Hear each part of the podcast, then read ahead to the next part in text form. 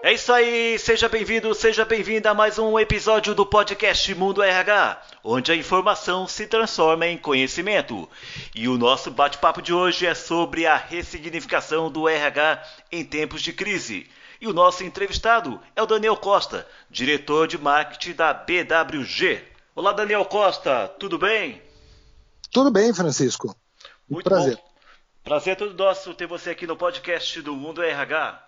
Daniel, uh, eu queria que você nos contasse um pouco a respeito do papel da BWG na área de recursos humanos. Um, com todo prazer. Bom, o BWG é um grupo empresarial que tem praticamente 30 anos de história aí, e que começou focado na, em folha de pagamento, né?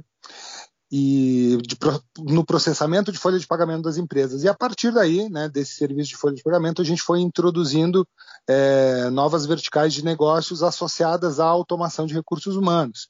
São elas a parte de benefícios e seguros, benefícios e seguros empresariais, a parte de gestão, de performance e de engajamento dos colaboradores e também a comunicação corporativa.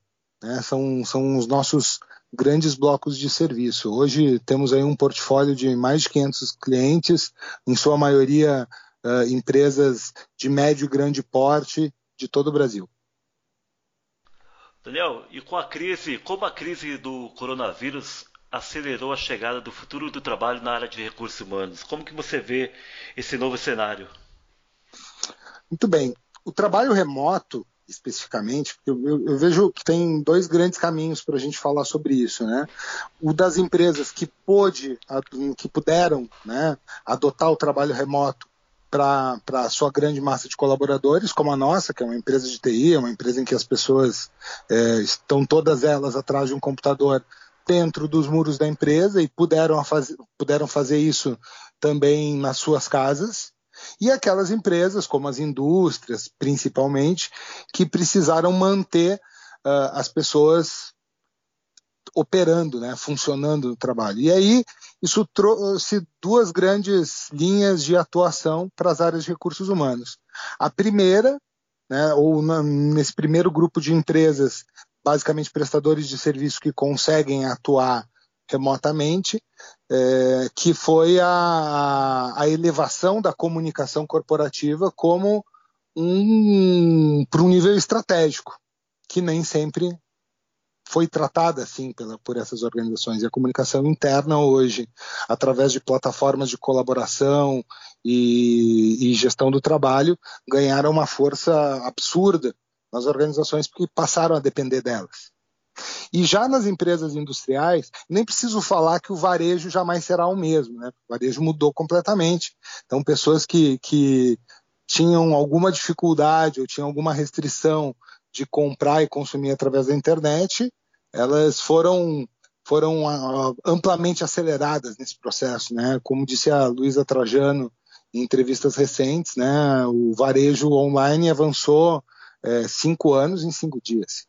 Agora, aquelas empresas que têm uma atividade de fabril em que as pessoas precisam necessariamente estar presentes é, dentro da empresa para poder fazer a transformação, a agregação de valor naquilo que elas produzem, essas empresas passaram a ter um olhar muito mais forte da, da, da segurança, da proteção dos colaboradores, da, do, do repensar toda essa condição ambiental aí é, no trabalho. Essas foram mudanças muito drásticas que já aconteceram e, ao que tudo indica, vieram para ficar. Diante da sua experiência, como que você observa o futuro da área de recursos humanos no período de pós-pandemia? Veja bem, né? O RH está precisando mudar, né? Já há muito tempo. E por quê? Porque as pessoas mudaram.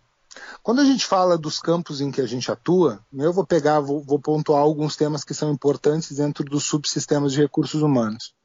Quando a gente fala de, de processo de folha, né, que, que, começa lá com a admissão do colaborador, vai até, percorre toda a jornada dele até o fim é, é, dessa relação, seja numa aposentadoria ou num desligamento ou numa mudança da empresa, aquilo que antes era tudo processado pela empresa neste mundo novo que a gente vive, colaborativo, transformado digitalmente, onde as pessoas são muito mais autônomas e que mudou a forma como a gente se comunica, mudou a forma como a gente faz banco, que mudou a forma como a gente eh, se alimenta, se transporta, se hospeda, ela também precisa mudar a forma como a empresa se relaciona com um colaborador, descentralizando muito esse processo através de tecnologias que possibilitem ao colaborador é, protagonizar esse processo desde desde a admissão. Ele pode numa tecnologia hoje, é, subir seus dados na plataforma da empresa, solicitar os benefícios, solicitar férias, solicitar, é, é, fazer as movimentações que ele precisa através de apps que descentralizam, né, de tecnologias que descentralizam essa relação, é, essa necessidade burocrática da empresa criar esses momentos e transferem para o colaborador. Isso vale para o sistema de treinamento e desenvolvimento também, onde os treinamentos presenciais deixaram de ser é, fundamentais para todos os casos, né? e a gente tem as plataformas de LMS que gerenciam é, toda a questão da educação corporativa na empresa, então isso também é uma realidade. Quando a gente fala de gestão de clima ou de engajamento, que antes a gente tinha é, basicamente o hábito das empresas era executar uma pesquisa de clima num dado momento do tempo, como se elas tivessem uma foto do clima naquela hora. Hoje há tecnologias também né, nesse futuro do trabalho que possibilitam que a empresa não apenas tire fotos, mas que veja o clima como um uh, veja o clima organizacional e engajamento monitorado como um filme em constante evolução através de dashboards diários porque a pesquisa não acontece num momento só, ela está sempre acontecendo através de pulsos que o colaborador vai respondendo e ponderando, que dá inclusive oportunidade da empresa medir e ver num dashboard como é que está o clima hoje e tomar decisões rápidas sobre isso, né?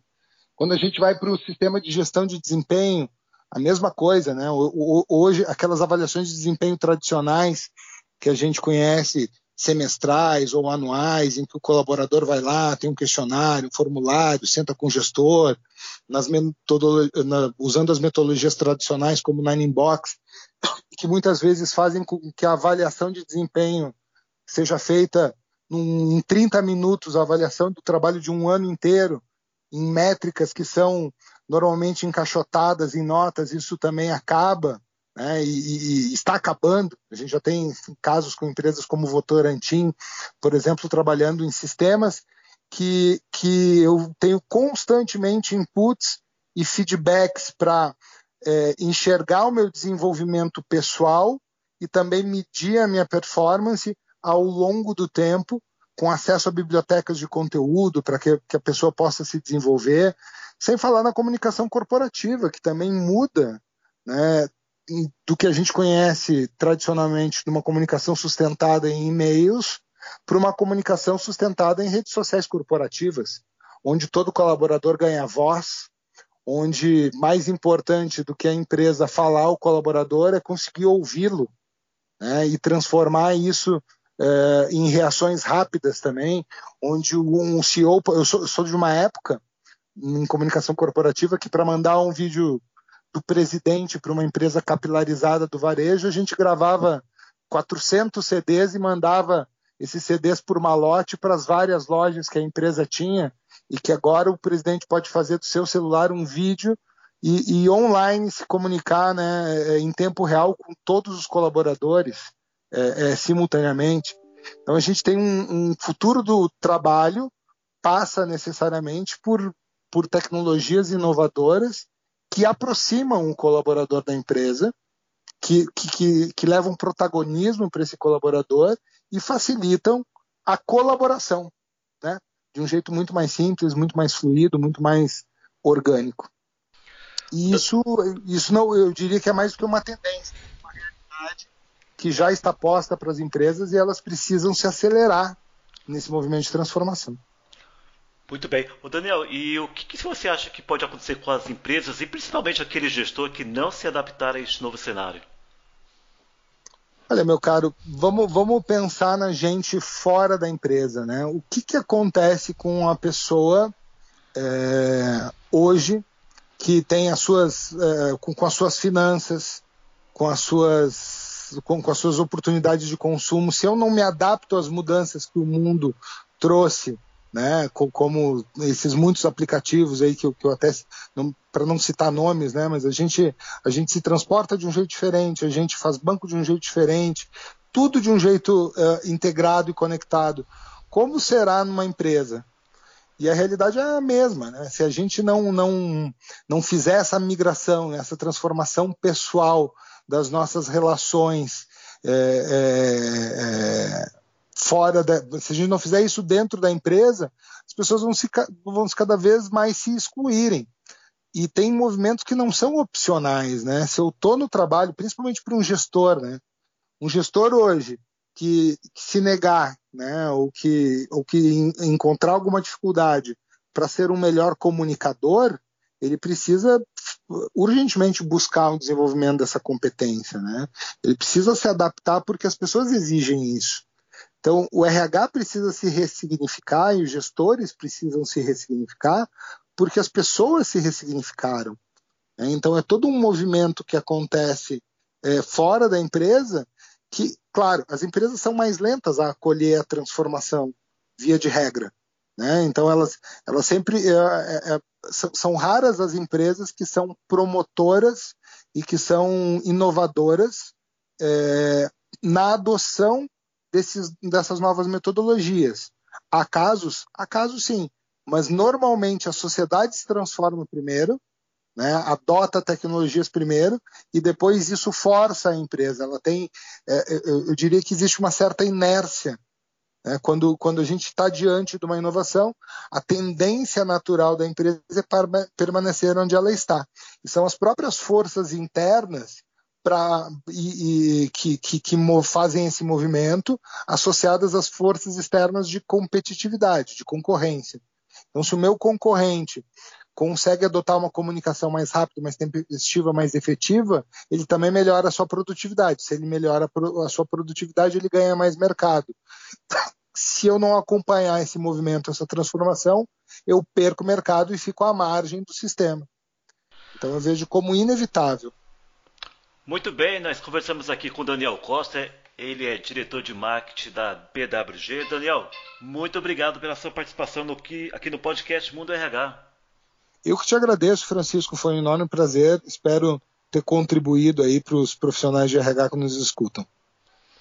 É isso aí, esse foi mais um podcast do Mundo RH de hoje. E não deixe de visitar a nossa página na internet www.mundorh.com.br e aguarde os nossos próximos episódios. Até mais!